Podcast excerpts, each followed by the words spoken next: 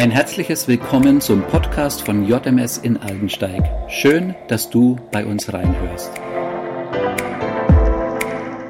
Verwurzelt in der Liebe.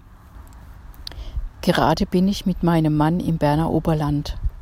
Wir genießen die schneebedeckten Gipfel der Gletscher, aber auch Seen und Wälder.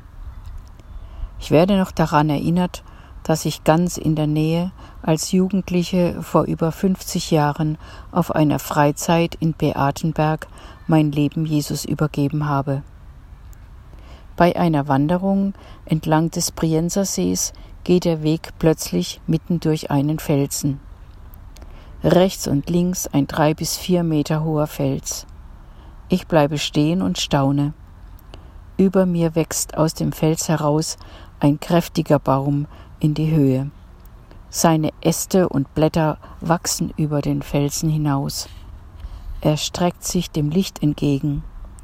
Die Wurzeln des Baumes sind recht dick und suchen den Weg zum Felsen, umranken ihn sogar teilweise und halten sich an ihm fest. Sie suchen nach Nahrung. Gerne würde ich euch dieses Bild zeigen.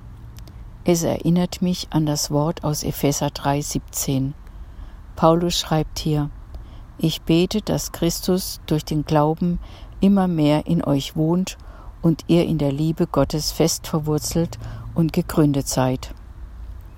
Bleiben wir bei diesem Bild. Wurzeln von Bäumen und Pflanzen sind dafür geschaffen, nach Nahrung, Wasser und Erde zu suchen. Ohne sie stirbt der Baum ab. Bei dieser Suche werden sogar Felsen gesprengt. Wenn Paulus davon spricht, dass wir in der Liebe Gottes gegründet und verwurzelt sein sollen, dann geht es um diese wachsende Liebesbeziehung zu unserem Herrn. Suchst du, suche ich nach dieser Liebesnahrung, die mir nur in Jesus angeboten wird? Ist mein und dein Leben fest an den Felsen Jesus angeklammert?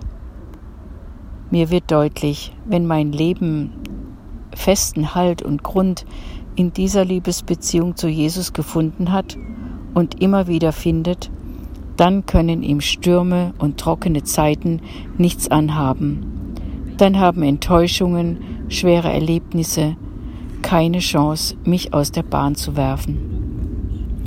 Ich werde dankbar, dass es bei dieser Suche die Kraft des Heiligen Geistes gibt.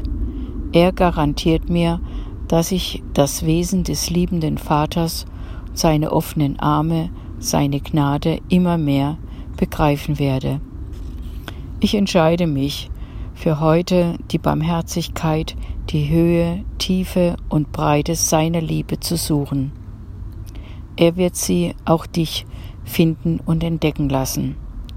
Erst dann werden wir zu Menschen, die diese Liebe weitergeben können. Streue die Samen der Liebe, die Samen der Hoffnung, des Glaubens aus und du wirst Frucht bringen.